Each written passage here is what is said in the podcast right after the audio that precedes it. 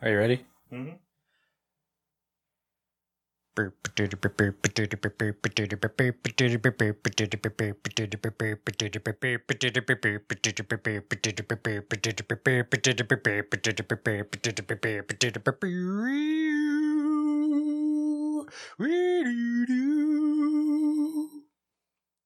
Wow, wow, wow, wow, wow.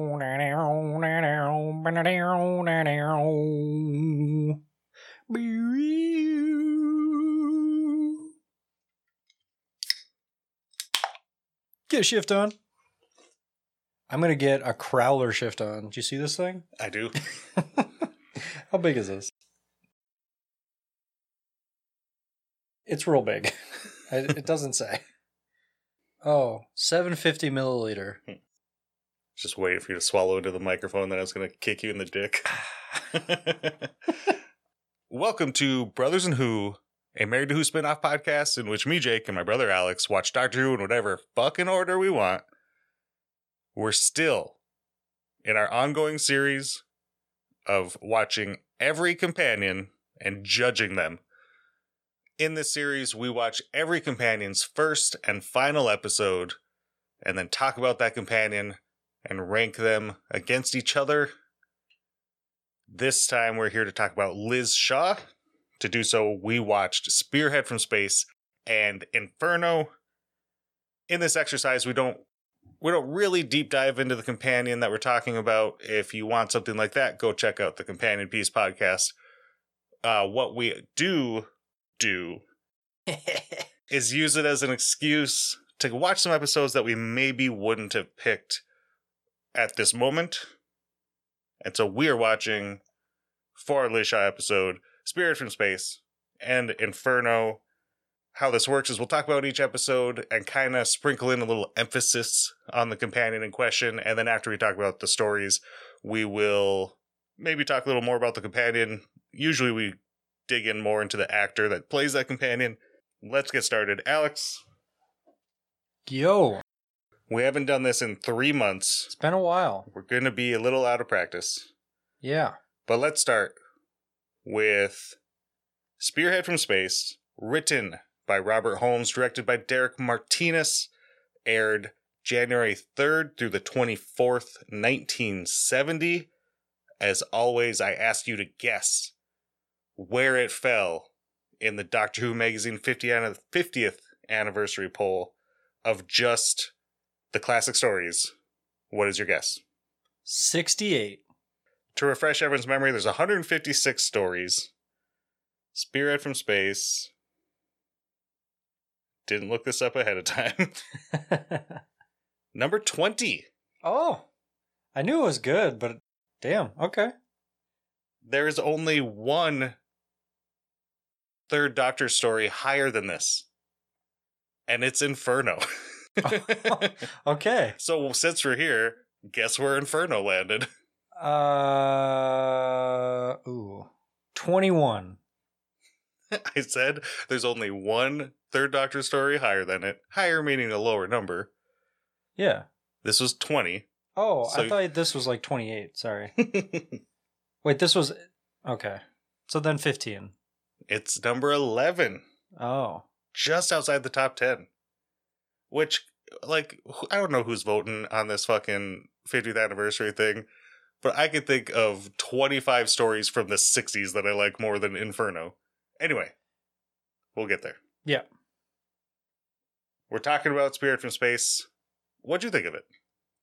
I liked it. I liked the story and uh kind of this being this doctor's first story because for the first two and a half episodes he didn't realize there was some other thing going on. Is that am I remembering that right? He didn't. No. Yeah, he was just there, which is great. Um, also, is the name of the title like the title of the story? Is it just Spearhead because when they were entering the atmosphere, it was like a diamond? Because they didn't mention it at all. No idea. Okay. The novelization, which I started reading this week, is called Doctor Who and the Auton Invasion. Makes way more sense. Isn't way that better next title. season though? That's, that's the Attack of the Autons, isn't it? No, Oh, I saw Autons in a title of next season because I was looking for like what we would be doing next after this. We'll talk about it next. Yeah, yeah, yeah. But yeah, the the Autons, scary as fuck, and probably the inspiration for Michael Myers. like that's all the vibes I was getting. I don't think so. Oh, okay. Um, I don't know if uh, John Carpenter would have seen Doctor Who because it's only seven years before Halloween, and also Halloween wasn't his idea. The the financier of the movie, who I think is a Middle Eastern gentleman, was just like, I want a horror movie that takes place all in one day, and I want babysitters. And so he goes, Oh, Halloween's one day. It should be on Halloween. And then the rest just kind of came. Well, yeah, they were like the the battle autons or whatever he called them were straight up that, just creepy. um, yeah, a lot going on in this. We have to set up, uh, or we're establishing a new doctor, a new companion, a new monster who's going to recur, and one that's made its way into New Who. So this is the first Auton story. Um, Okay. I didn't tell you that ahead of time. So no, I didn't know that. and we have to set up kind of a new language for the show, a visual language, because It's color now. it well, it's color, but it's Earth based, it's unit based. Uh, I think Spearhead, you could say that the Brigadier is the main character of the story. He he's the Yeah. driving force of the narrative. Yeah, yeah, I can see that. uh, Liz Shaw is just kind of being introduced. So it's a lot of just kind of like personality from her in this one. There's not a lot that she's really doing other than just kind of supporting the doctor once he shows up, Yeah, you know, in the third of four episodes. yeah. Uh, it's also the shortest episode of this season, or shortest story. It's only four episodes. This I kind of like that though. Like, it- it, made it tight. It felt good. It was. It it moved well. Well, and what we have is an outgoing production team. Uh, Derrick Sherwin's the producer, and he's he's only the producer for the last for the war games and this. So he's purposely brought on to be like a transition between two production teams. Uh, and so Barry Letts is coming in, one of the longest serving producers. Um, the '70s in general are kind of kind of a state of stability in Doctor Who that the, that the 60s never saw. We have longer running production teams, we have longer serving companions, we have longer serving doctors. You know, Pertwee's the doctor for 5 years, 5 seasons, and then Tom Baker goes into the 80s. He's the doctor for 7 seasons. Yeah, And when we get to the end and we rank the 70s companions like we did in the 60s, there's less, even though there's more of the 70s because Doctor Who didn't start till 63. And because there's almost always, not always, but almost always one companion at a time, and there's none of this like, oh, their one year contract ended, we're moving on, with the exception of Liz Shaw, which we'll talk about soon, but this is her only season. oh, she was Uh, really cool. Yeah, we'll get into that more, but let's talk about Spearhead. Another thing you wouldn't know, Alex, is due to a like a, a labor strike at the BBC, they couldn't shoot at the BBC studios. So the whole this is the only story in the 80s or I mean in classic Who that is entirely shot on film and is entirely shot on location. In that factory, right? Well, just everywhere. Every scene Oh. is a location. There's Okay. nothing shot in the studio. And it's, so it's kind of cool. It gave it a cool feel. Yeah. It's also the first story that came out on Blu-ray because it was shot on film. At the time, they were like, "This is the only one that can come out on Blu-ray because only film can be upresed." Hmm. And they've learned since then that that's not true. that you can do it with video. um, so now everything's coming out on Blu-ray, but it it does give it a very interesting feel. Um, one thing I noticed about this story that is different from the 60s and does kind of carry on at least through this season. I'll be interested to watch the rest of the 70s and kind of see if this continues. but a lot of the story is driven by guest stars. Like we get a lot of scenes between like the bad guys hmm w- talking to each other or like the doctors at the hospital talking to each other. And like the general talking to the guy at the factory. A lot of scenes cut away from our main cast to push the story forward. And then our main cast not really meeting those people until the very end which in the 60s you were never away from the main cast Yeah. because everything was shot like almost live to tape. Hmm. So so you can't do that. Yeah. Now everything's on film. It's being shot like a movie, hmm and late not so much this episode, but the rest of the episodes of this season, they would have ten to eleven days where they would shoot everything that's on location. Uh, ten or eleven days to shoot everything that's on location for that story. Okay. And apart from this one, every story of the season is seven episodes. Something Barry Letts hated. He hated seven parters, but this was forced upon them by the previous production team. Oh, okay. So, like, this schedule was already decided before they came on and actually started. Hmm. And then you go into the studio and you shoot all your studio stuff. So, a new thing for the 70s, they're shooting stuff out of order, which. I mean, in, in the later 60s, like they did do out like location stuff, you know, uh, Enemy of the World, uh, War Machines. There's a lot of location, but not this much. Right. Yeah. And like you said, they had to shoot those in order of when they occur in the episode, right? In the 60s, a lot of, yeah, Yeah. because they're, well, even in this, they're shooting it right up to like the third or the last episode of Inferno was shot three weeks before it aired. So, like, they still got to put it in music, they got to edit Oh, it, they wow. got to, all that. And I was going to mention like what you were saying with Inferno because you have to obviously shoot all the stuff where everyone has facial hair first, and then and then and then you have to the. Brig's mustache isn't real. What about the dude's goatee? Uh, that obviously was glued on. Really? Yeah, yeah, Fooled me. I thought I thought they like did it all with like real hair and then shaved everybody and then did all like the evil stuff. That'd be so. Because, like, if you have to go do a reshoot of something and you're just fucked. No, they didn't reshoot back then. uh, but what they did have is new wigs for everybody. Because Liz Shaw, yeah. Caroline John, wore a wig the whole time. None of this is her real hair. Ever. Even in uh even in Spearhead? Yeah, any scene you see of her Oh, in Doctor wow. Who, she's wearing a wig. Man, makeup department coming in MVP potentially. Uh, so let's dig into the story a bit. We get kind of the classic doctor doesn't have his memory, doesn't know what's going on.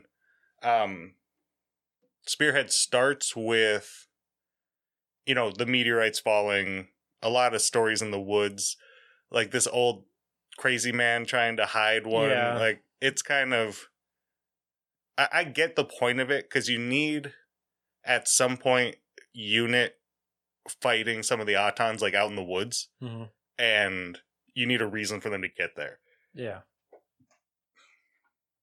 And this So- guy was just like a klepto, like he would just steal shit. And so Yeah. it, it kind of worked for his character just to take it and be like, don't tell anyone.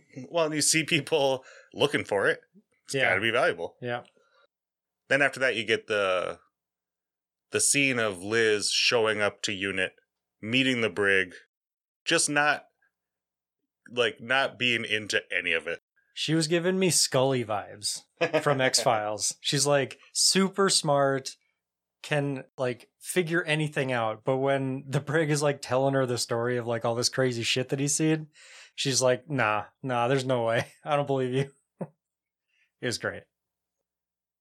I think my favorite shot of this story is when Liz and the brig go to the hospital and they're like bombarded by reporters. Like it was shot in this real realistic style. Like it's Oh, coming from the reporters' handheld cameras. Yeah, yeah, that was- was, kind of cool. It was cool. yeah. Um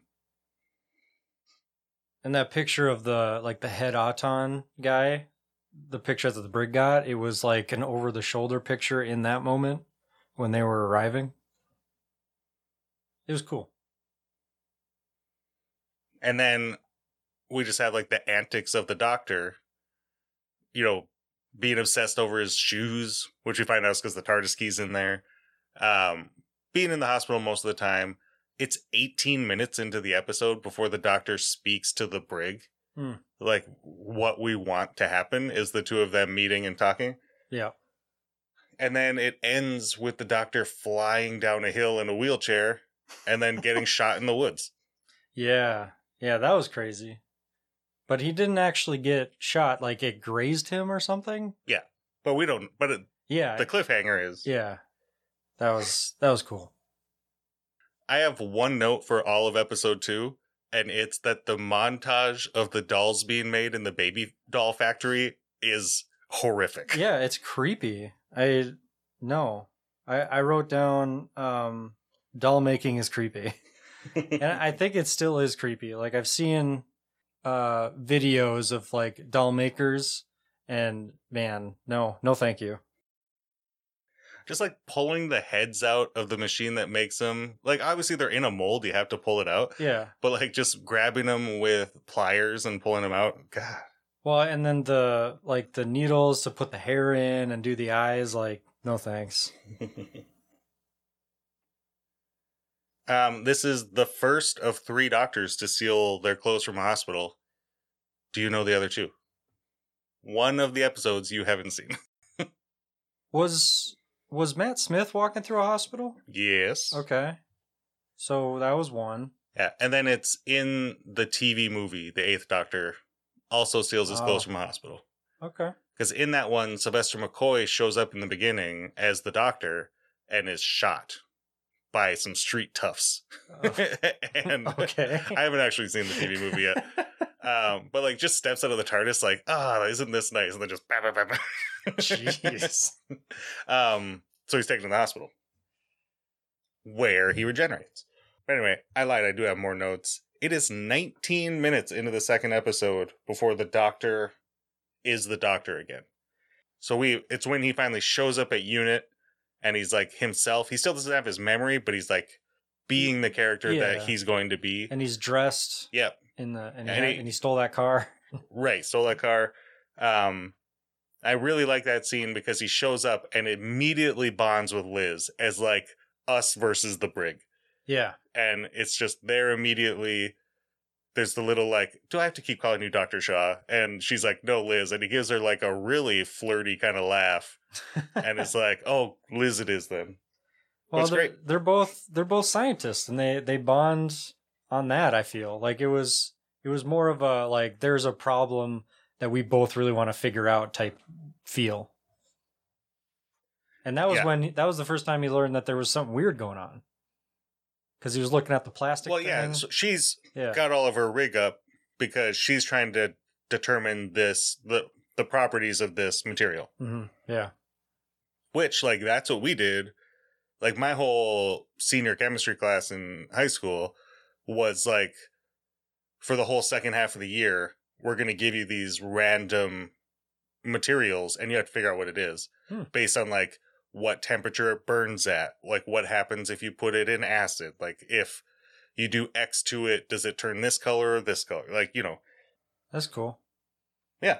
And I, I like the whole time the doctor's like explaining to the brig what's been going on in his life hmm he's just looking at all the experiment, like all of Liz's work, Yeah, and he's just like kind of clocking it. yeah, Uh, and then, you know, outside of this, we have the whole kind of side plot that we talked about a minute ago of like the general getting a plastic mock up of himself in Madame Tussauds, which A, those are wax, not plastic, so I don't know why he's at a plastic factory.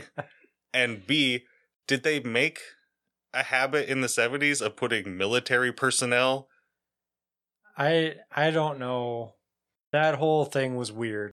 Because even the doctor, when he got to the place, is like, "Oh, it's just a bunch of political people." And don't they normally do it for people that are dead, like not still living? No, no, no. Oh, well, that's that's news to me. I've been to the one in Los Angeles.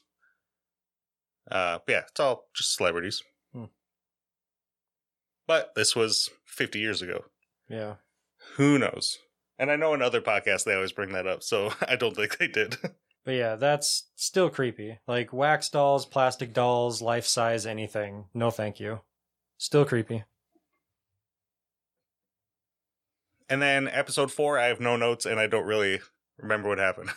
How did it all resolve? Well, uh, we had all of the copies in the museum come to life and start taking over uh, the like political uh, spots that they were copies of, I guess. Uh, and then we had all of the Autons coming alive, much like in Rose, like they're just busting out, shooting people. hmm And then we, and then the doctor saw like the the the consciousness, like the, the actual thing in the box, like that was really gross. It was like a plastic bag with meat in it, kept pulsating. I have no memory of it. I watched this yesterday. yeah, it was it was gross. And uh, oh, and uh, at the end, uh, the the the head doll guy like hit it with something to make the lid pop off, and then a bunch of tentacles came out and started wrapping up the doctor trying to eat it. so it was like uh, an octopus, I guess. Yeah, well, we, you know, in Rose, we see the nesting consciousness, which I suppose is just a bigger version of this. Yeah, So yeah, 10 out of 10. Yeah. Like, that, yeah, that was that was pretty much it. Autons are proper creepy. Yeah. Like great visual for a child. In fact, in Caroline John's Mythmakers interview, she was kind of like, they're a little too scary for kids. Like, obviously at this point, the show's trying to shoot for a slightly Higher. a slightly older age group than what the producers at this time were thinking Mhm. that was was watching the show. When in reality, they are getting all ages. But this was like Doctor Who's last chance because this the ratings have been really down near the end of uh, Troughton's era. So they needed a big change. They needed a new actor. They needed this to work, but it wasn't guaranteed. But halfway through this season, which was also shorter, we went from 42 to 44 episodes a season to 25. Mm. That's a big cut. Uh because or halfway through those 25 episodes, they got renewed for another season. Hmm. So it, it was working. And, you know, part of the reason for that is like they're trying to make the show seem like other shows that are on the air at the time. You know, military dramas, guns, car chases, you know, fun things for Yeah. like a 11, 12, 13 year old to watch.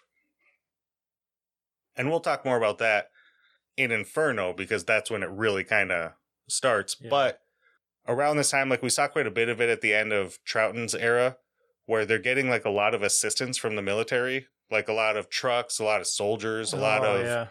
like just you. It's okay for you to shoot on this airstrip, and there's airplanes it, like parked in the background, so it looks legit. That kind of Yeah, stuff. Yeah. but bringing it back to uh Caroline John's Mythmakers, that fucking guy, the guy doing the interview, whose name I can never remember, brought her to four locations so they could like walk through places where they had shot Doctor Who and talk. All four of them she had never been to. She did not shoot at those locations. What? like she just wasn't in those scenes. Oh, jeez. And so, and every one of them, it was pouring rain. So she's just Aw. miserable. And she's like, I've never been here. Like, I don't know why we're that here. sucks. Why would we do that? so, final impressions of Spearhead. It was good. I liked it. Scary, solid uh, story. Like I just like the two storylines coming together at the end. is good. As a first impression for a new doctor, like you've seen a couple third doctor stories at this point, maybe three. Mm-hmm. if if you could somehow remove yourself from that and just think of this as like the first time, where would you think you've been if all you've seen is William Hartnell and Patrick Troughton? It it would definitely be different, and I probably wouldn't like it right away. But I think having the brig there and being such a strong character in this story really helped kind of mold the like the new Yeah. doctor into the position. Yeah, and I think it's Yeah, I think it's very smart to kind of tell the story from the Brig's point of view yes, yeah, because he is a mainstay. I mean, he's been in two stories in the last couple years. hmm I think if I were a kid, let's say I was eight, well, well, let's say I was 10 in 1969. So I, Doctor Who's always been a part of my childhood.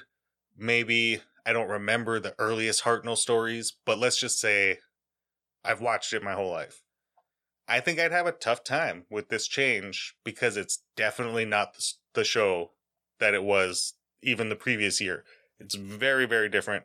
Not Yeah. to say that it's bad, but for you know, if I was a big fan, I'm like, I want some Doctor Who. Sitting down and watching this for a month, I might be like, well, what the fuck was that? Like, we just stayed on a military base on Earth the whole time? I think in contrast, I I would probably feel the same way when when we went from Matt Smith to Capaldi, because it's just very different. They're two very different doctors. It Oh, took a while to like kind of warm up and enjoy Capaldi, and now I really like him. But that's that's just a doctor. I'm talking about the show. Oh, the show in Like, general. I think you can Uh, watch from Rose to the end of season or series 10. and it's about all- the same feel. It's all one story. yeah, Like I think there is a big change when Chibnall takes over, and I think a lot of people do butt up against that.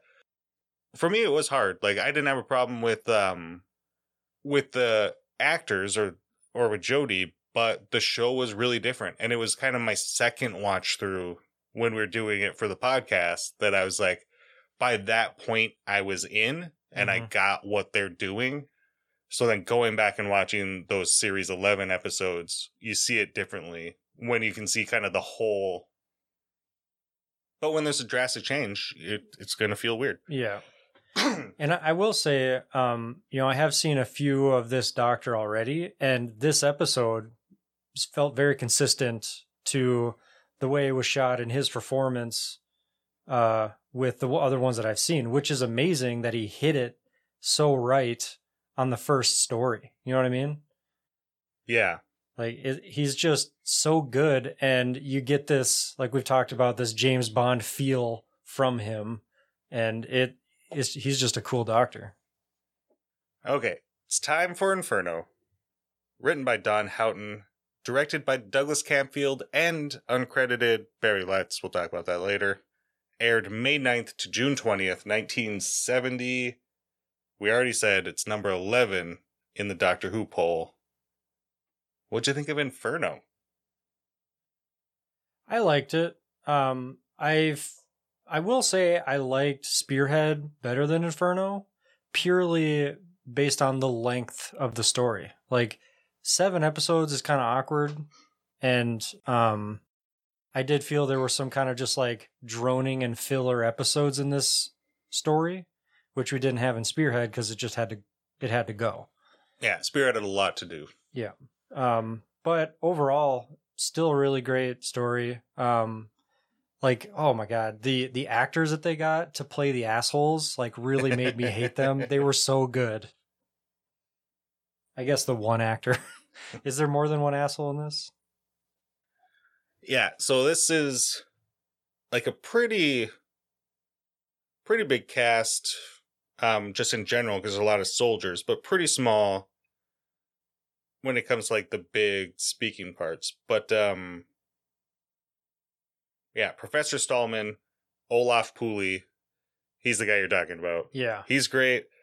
Sutton, um Derek Newark, who's kind of the main character of this episode. Yeah. It's kind of his episode. Yeah. He fucking crushes. Uh huh. He was he was great. And then um here's a fun fact for you I didn't write down.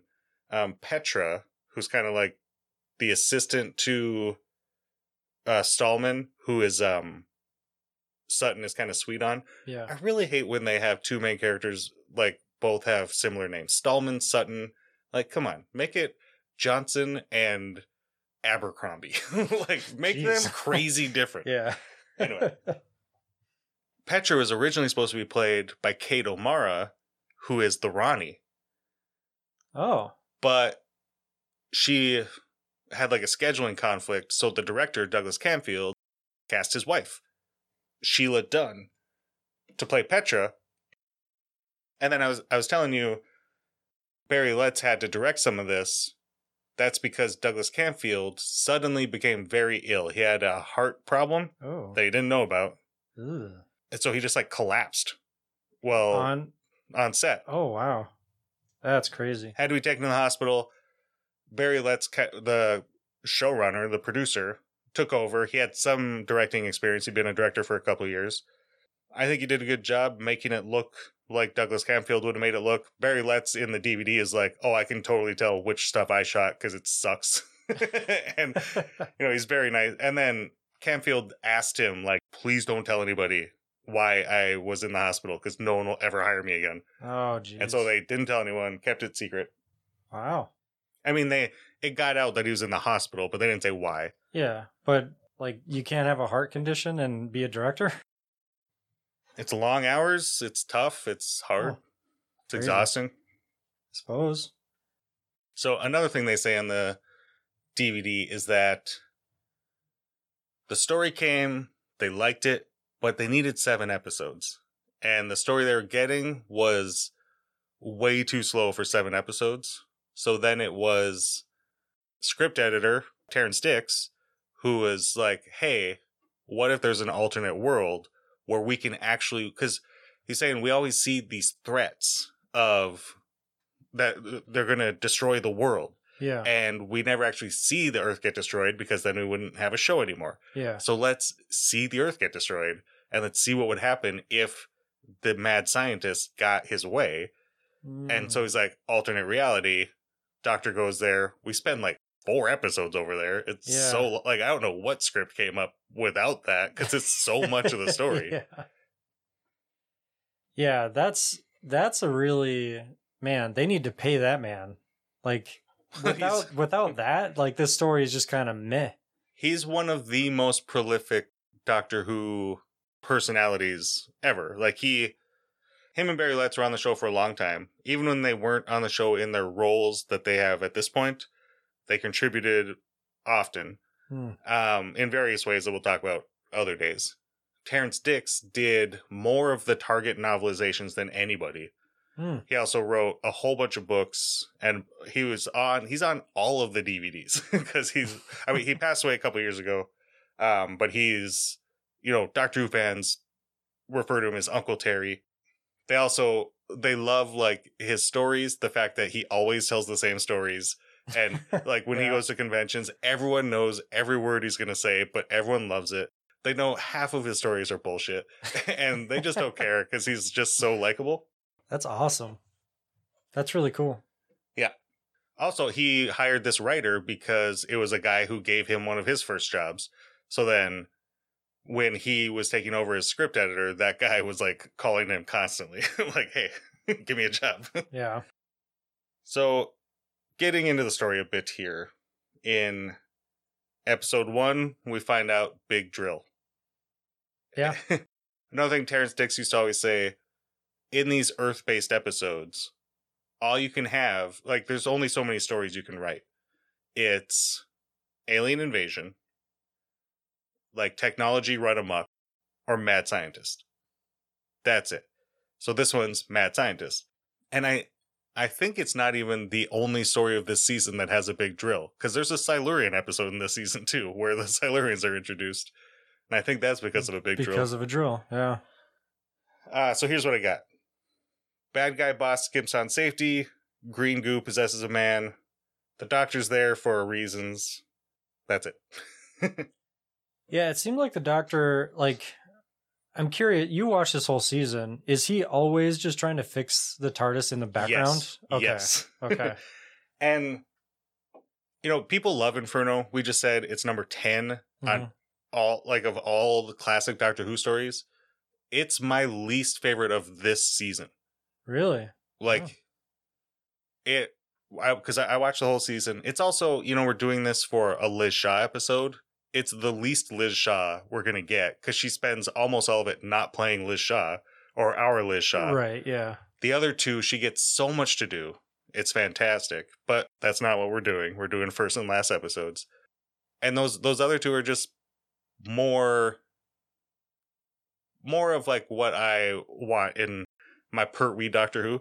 Oh, this one has a lot of the stuff. It's just once you know that they're, I mean, when they're in an alternate reality and you know the show's not going to end, there's no stakes. Hmm. Because, like, all literally that world explodes. Who cares? Yeah. like, all that mattered was that the doctor had to get away and we knew he would. So, Yeah, I I I was kind of watching to see if he would do like the well, I can I can't bring you to the future Earth, but I could bring you somewhere else. Cuz like if the TARDIS is working, he could theoretically go to a different planet. But maybe he was still Right. stuck on the planet. I yeah, I don't know. but he also, like, so the Time Lords didn't just make the TARDIS not work, they took away his knowledge of the TARDIS, is what they Oh. said, his knowledge of time travel. Hmm, So he doesn't really know what he's doing. gotcha. Hmm. Interesting. So yeah, the doctor's there to use the power from the nuclear generator that they're using for this drill to try to power the TARDIS console. Yeah. And then all of my notes for episode 2 are the drill goes wrong a few times, everyone argues, the mutant guy dies, a new mutant guy shows up, and then oh Liz, of course he's trying to get rid of you. the doctor ghosts. yeah. That's pretty I think this was around the time where the filler started coming in. Well, it's episode two is a lot of introducing all the characters that are working on the drill. Because episode one is you have to introduce the drill, the place, why the doctor's there, why the brig is there, some fun between Liz and the doctor.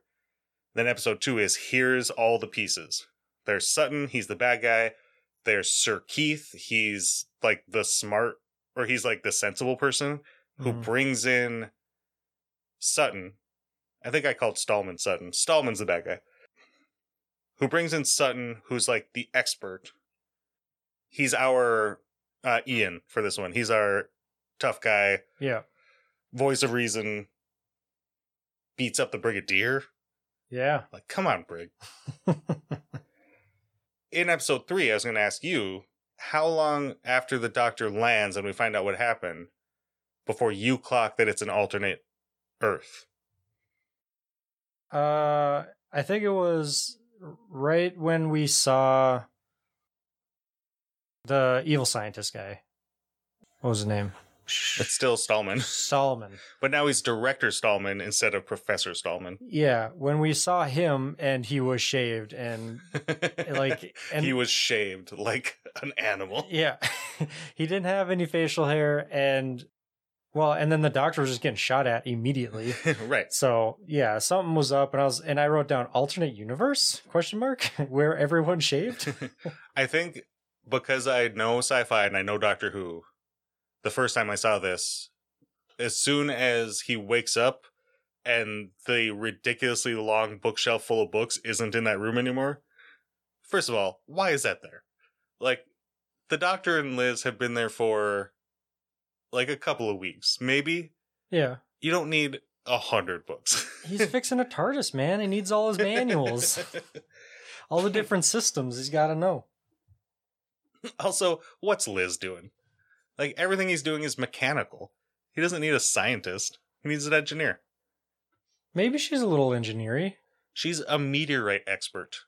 Yeah, but this was like after she's traveled with the doctor, so maybe she's picked up. she ain't traveled. Well, They don't travel. Worked with. She, as far as I know, because I watched those other two episodes, never even goes into the TARDIS. And I could be wrong on there. There could be a scene where like she walks in and is like, "Oh my, it's so big in here," and then comes out, but they don't like show her in the TARDIS um set because I don't even know if they have one because they sure Oh. don't show it. yeah.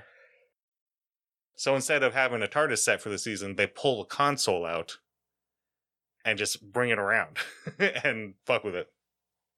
Hmm. Uh, another thing we see at this point, now that we're on the alternate alternate Earth, is a lot of stunts, and this is the introduction of Havoc, which is a stunt team or business, like stuntman uh, company Yeah. that was working on Doctor Who a lot during this time. and they're on the DVDs talking about it, and they're all great. Hmm. And so, like, they have a guy when when the doctor shows up and he's running away from everybody, like he's driving Betsy, and some dude just jumps on the car, and the doctor's like fighting him while driving. Jon Pertwee's really driving this car, Yeah. and there's one point where like he has to throw the dude off, but he's still got one hand on the wheel and he's still driving. And then that dude jumps off the car into like a bale of hay. And then there's a jump. Like uh, the doctor goes up to the top of something. Benton says, shoot as soon as you see him. And then the mutant guy comes out and they shoot him and he falls. Yeah. That was a 90 foot free fall onto cardboard boxes. Jeez. And so, so they have these guys and they use them a lot. So it's a lot of like Barry Letts, a producer, like hates violence. He's like, uh, he's a Buddhist. And, Oh. um, so he's like, he doesn't really like scripts that have a lot of gratuitous violence. So they get these scripts and then Terrance Dicks grabs the, the head of Havoc and is like, where can we just put in stunts? Because they just want guns. They want dudes falling off things. They want car chases. Like they're making the show so that teenagers will want to watch it because there's Yeah. fun shit in there. Yeah, yeah. Does uh Pertwee do all of his stunts?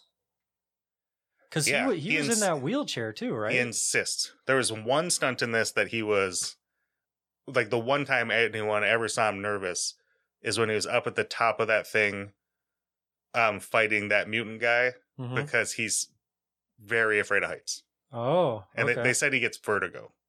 okay. Like he when he like sprayed it with the thing and it fell off. yeah, the most conveniently placed fire extinguisher. No, I clocked that early in an earlier episode when they were up there. Yeah. Like there were just fire extinguishers everywhere. so No, weird. like I wonder. I mean, it was cool. uh I guess continuity placement for me, like noticing that. But yeah, no, him doing all those stunts, like just in the in Spearhead when he was in the the wheelchair going down the hill, like if he beefed it and just sh- like shredded his face down that hill, right? like the show's over. like I, I don't understand how they let him do that. It's just wild. Well, we'll see in later seasons. He just hops on motorcycles and leaves. Yeah, It's oh man. uh there there is a shot in the er, early episodes where the doctor and the brig go up to the top of one of those things, those platforms, and uh, Douglas Camfield's got a really good shot because there's great scenery in the background, and the brig comes up to the foreground, and the doctor's in the background with both of his hands firmly on the rail because Jon Pertwee is not letting go of that rail, Ah. and then in a in that scene where he fights that mutant, he has to kind of like walk around across this gangplank from one platform to the other. And the stunt guy was just like, just look at me, like at my face. And you can see he's like staring straight ahead, Mm. just like right at this dude and not looking down or anything. Yeah. Yeah, I was impressed like in that even in that chase scene cuz um Pertwee's running and then like leaning heavy on like the, all the railings and shit and I was like if one of those railings is just rusty and he goes over, that's I'm sure it, that man. was all checked. yeah, well, I'm sure, but man, In fact, at the top of that platform, the one guy was saying that um because there's one guy up there who wasn't a, like the actor playing the mutant wasn't a stuntman, and then the stuntman did like the fall and the fight. But the actor had to run around up there, and there's a hole that was like a 20 foot drop, and they just put like a couple pieces of wood on top of it, and they're like, "You're good to go." jeez. My only note for episode four is episode four is boring as shit. Yep, that was uh that was about the same. so in episode five, That that was the only note I had was filler episode. They they're, they're breaking through the crust. Yeah. So at the end of episode four, they succeed. The crust is broken.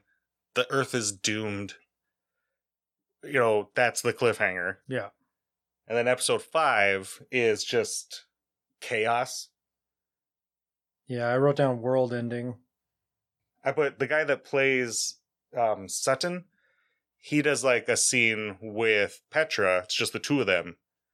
And he's acting his ass off. Like, I'm sure that's on his reel. This was at the end, right? Yeah. Like when they were when everything was going to explode and he's like The world's over. What more could you do? yeah, he's like, damn it, woman. yeah. Oh man, he was killing in that scene. That and Benton's transformation into a mutant was really cool. Oh, I think I missed that. I must have blinked. And then episode six is just all about like the team coming together to get the doctor back to his reality before the earth explodes. yeah, and then having to like fight or kill the brig to to let him leave. Like everyone else is like, "Go, doctor," and he's just like, "No, you're bringing me with." And like they had to. Did they shoot him? Or Liz shot him. Liz shot the brig. Liz shot the brigade leader. The brigade leader. Yeah. I do like um Caroline John gets some good scenes in this one. She gets both talking to the brigade leader and being like super sarcastic about like this seriousness of their situation and just kind of being a dick to him. And then, you know, it's kind of cutting between both earths. And there's her and Sutton inside the hangar while like the doctor's not there and she's just kind of hoping he'll come back and Sutton comes to like see what's up Yeah. and she's like being really kind of sarcastic with him too, but also kind of flirty. And like she's kind of being like all sultry and weird. And it's a really weird scene. But- yeah. Well, in that scene, I like realized, oh, this is her last story. Like, does she get fresh with Sutton and like leaves the doctor to go be with him? Like, is this the Oh. end? But no, it was not that. Well, we'll talk about that in a minute. But uh I think she gets some good scenes in in this episode. It's not really the best story for uh for the character of Liz just because I mean we said it before. She's mostly alternate Earth Liz, who's cool and Caroline John was like, "Yeah, it's fun. You get to be the bad guy. Like why isn't that Yeah. like what a great story." Um she's also uh secretly pregnant during the shooting of this story. Oh wow! And with those outfits, you can't really be that secret about it.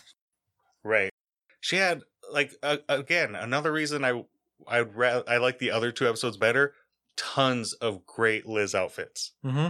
and because and we'll watch them one day.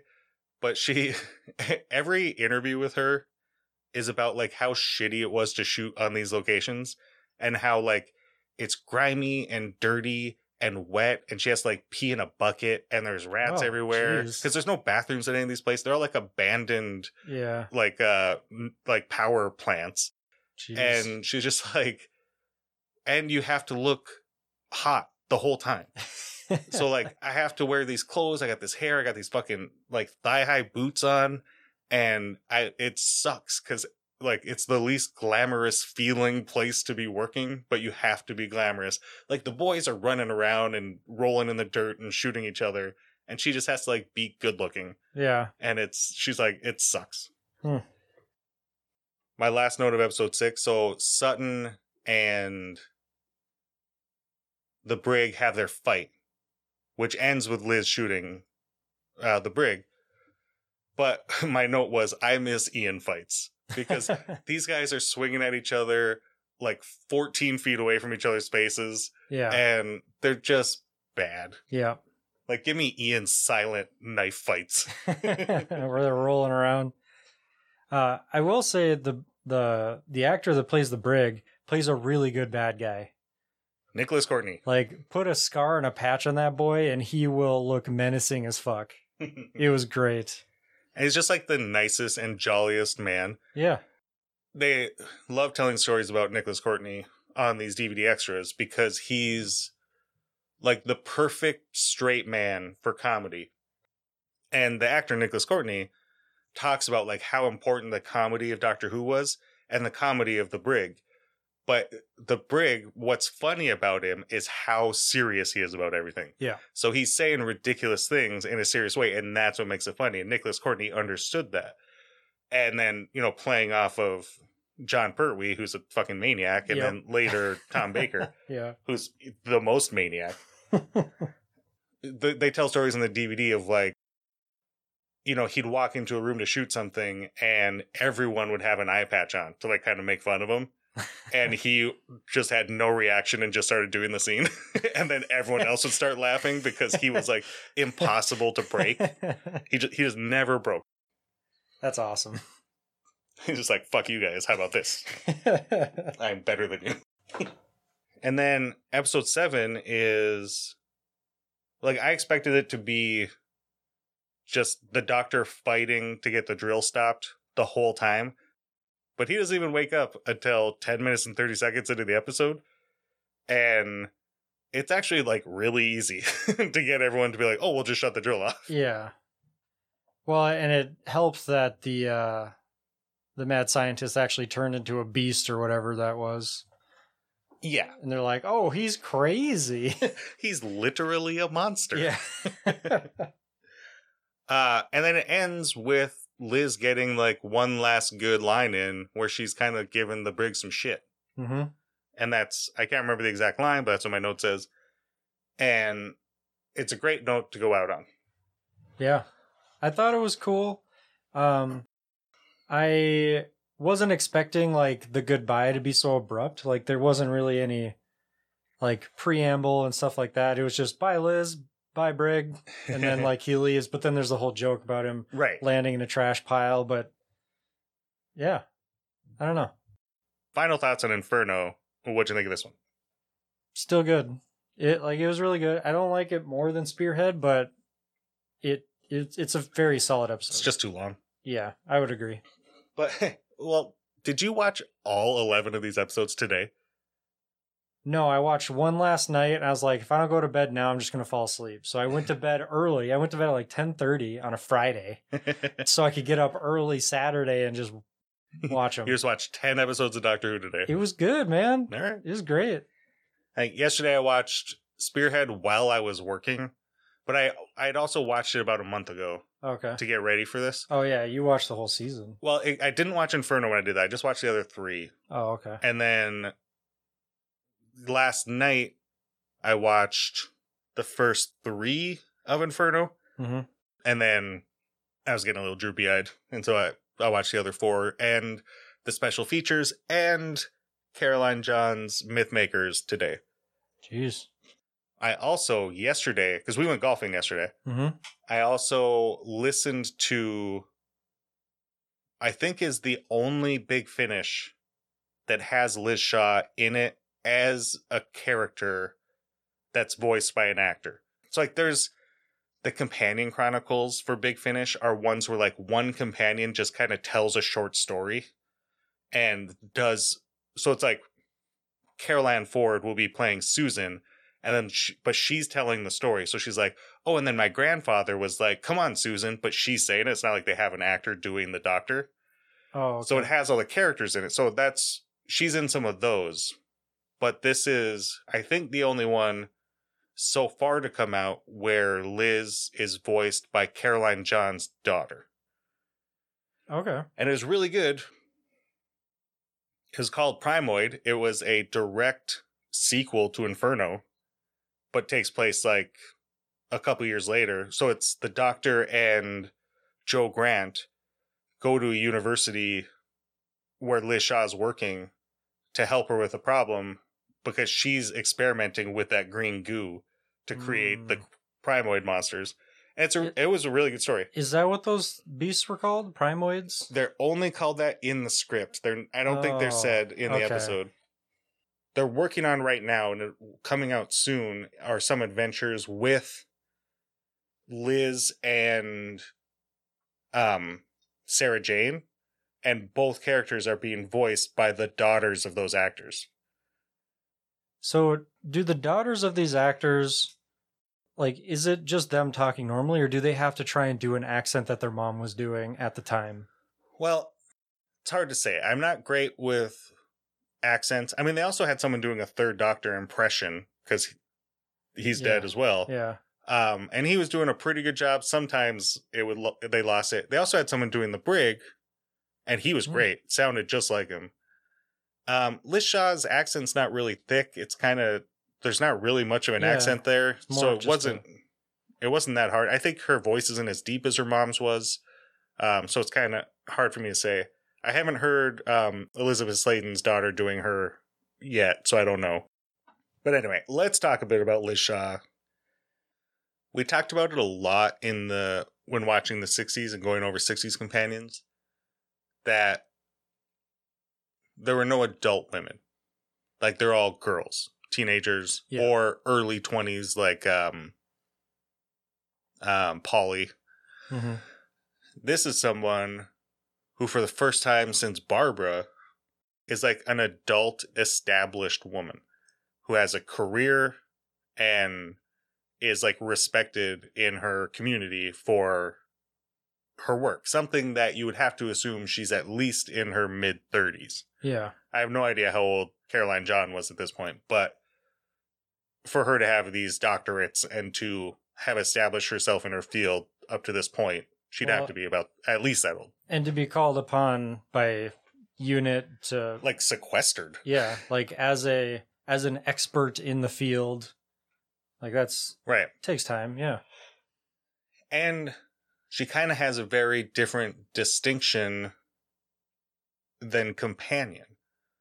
Cause she they they say in that big finish that I listened to, you know, Jo Grant is like, "Oh, she was your assistant before me."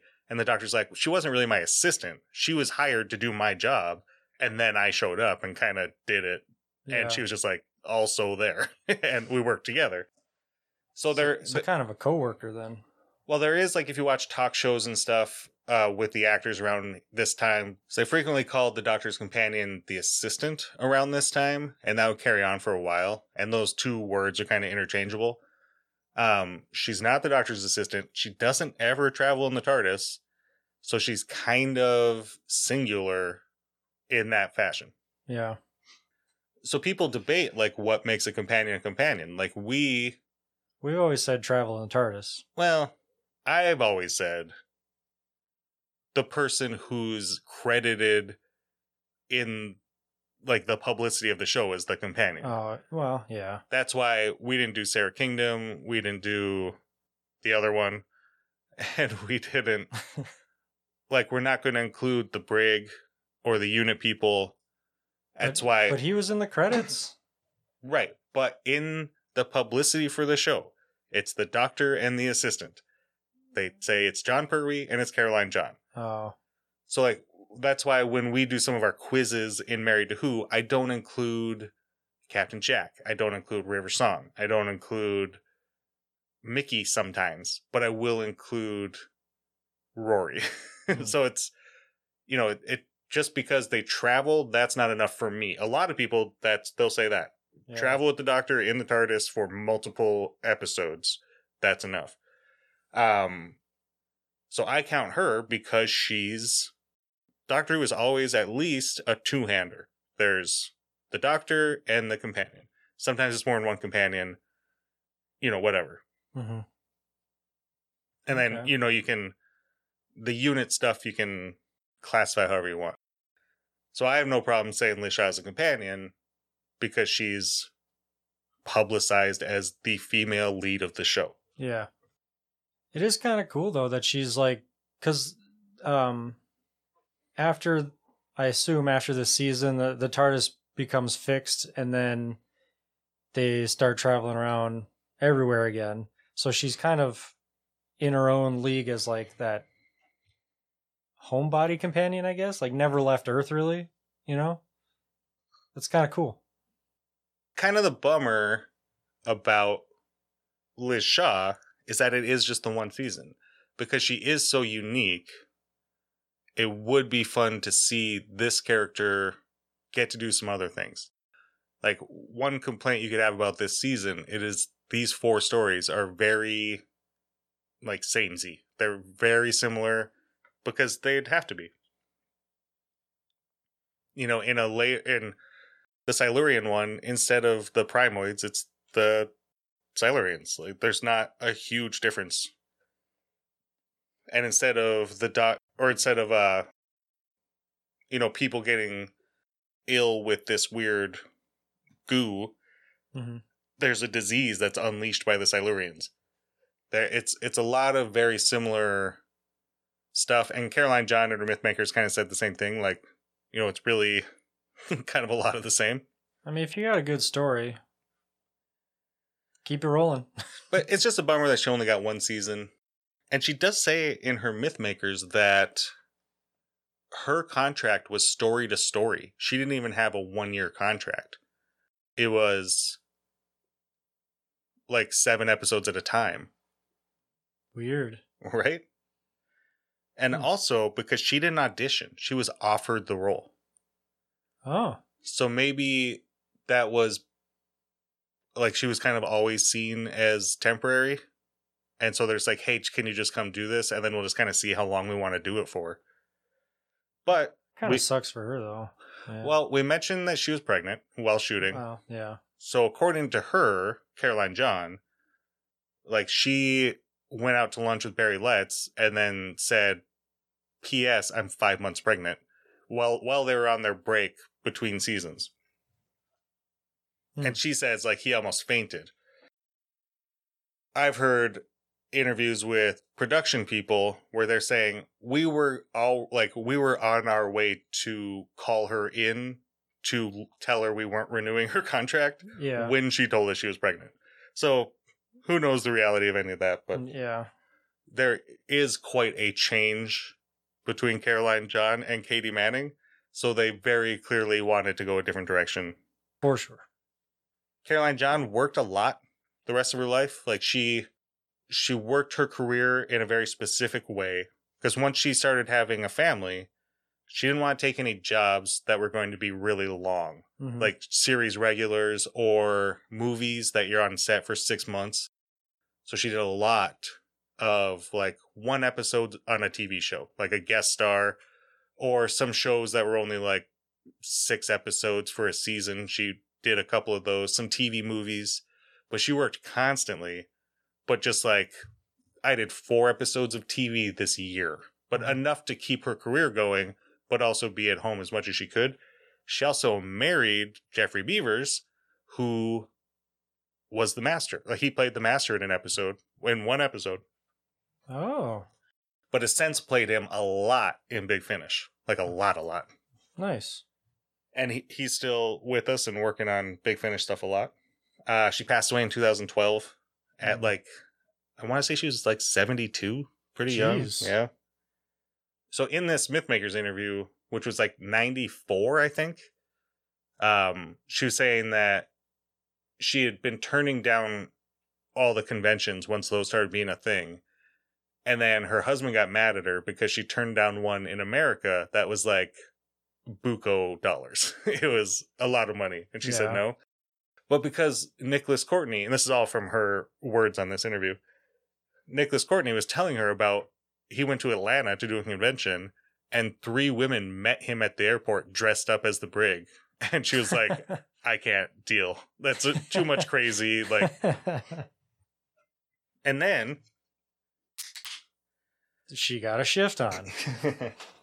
But then she tells a fun story about how the BBC had to contact her for like some rights she had to agree to so they could come out with like a VHS copy of something. hmm And so she wrote him back like, "Yeah, that's fine, but like, hey, can you send me a VHS? Like that'd be cool." And they did. And so she watched I think Ambassadors of Death, which is the other before story that we haven't been talking about. Maybe it's the Silurian one. It was one of those two. But she watched it in like you know, 89, 90, whatever it was. And she was like, "Oh, this is actually kind of good." Like I she always just had this like fear that she was bad in them. yeah. But she watched it and she's like, "Oh, I'm actually kind of proud of how I did." And so then she like wasn't scared anymore of the conventions. hmm So she went to one and I've seen I've seen it on YouTube, uh one of the conventions she was at and just like like huge flows of positivity towards her from the fans. Like you know conventions, Yeah. everyone's super excited. Yeah. Yeah. And she was just like like so many actors we see talk about these in their Mythmakers interviews. She was just like super blown away by how Mhm. good of a time and how positive of an experience it was. Yeah.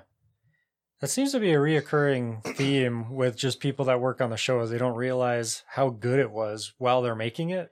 Right. Well, because they look back and they're like, we shot it in a fucking closet Yeah. and it was miserable. And but they never watched the finished product, right? Well, they maybe did at the time, but Yeah. people don't like to watch themselves, Yeah. especially in the moment. And they're like, all I do is scream the whole time. Like, yeah. But uh, also, at, when she started doing the conventions, like her youngest child at that point was 16. hmm So it's like, like some other people we've seen who it's like, you know, they take a break to raise a family and then it's like, okay, they're, they're out of here. Now, now it's time to go make some money on the Right. convention circuit. Yeah. So, Alex. Yeah. I was really excited to dip into some Liz Shaw. Um, going to be a bummer when we eventually rank all the 70s companions hmm because she's gonna be near the bottom. Not because she's bad, but because everyone else is so iconic. I can see that. I mean, we've got the next two we're doing are Jo Grant and Sarah Jane Smith. Like, yeah. where where are you gonna who you passing there, Liz Shaw? So we're gonna we'll talk about it when we do it then, but she's gonna be in the bottom half, and it's not her fault. It's the just the you know, it's like batting eighth on the Yankees in name a year when the Yankees were good. I don't know. I this is a metaphor that is falling apart. I don't know anything about baseball. it's like being the eighth batter in a really good team where if you were batting on a different team, you'd be third or fourth. Anyway, what are your final thoughts on Liz Shaw? She's great. I really liked her. I uh when she got on the screen and started interacting with the doctor in Spearhead, like I just wrote down like Liz is cool. like she just has this cool vibe. I really like the character. Yeah. And we won't really see, you know, they've done the super smart character before. Zoe was Mhm. one, and then um you could kind of say, you know, Vicki was at least from the future, so she had yeah. just some general knowledge of things.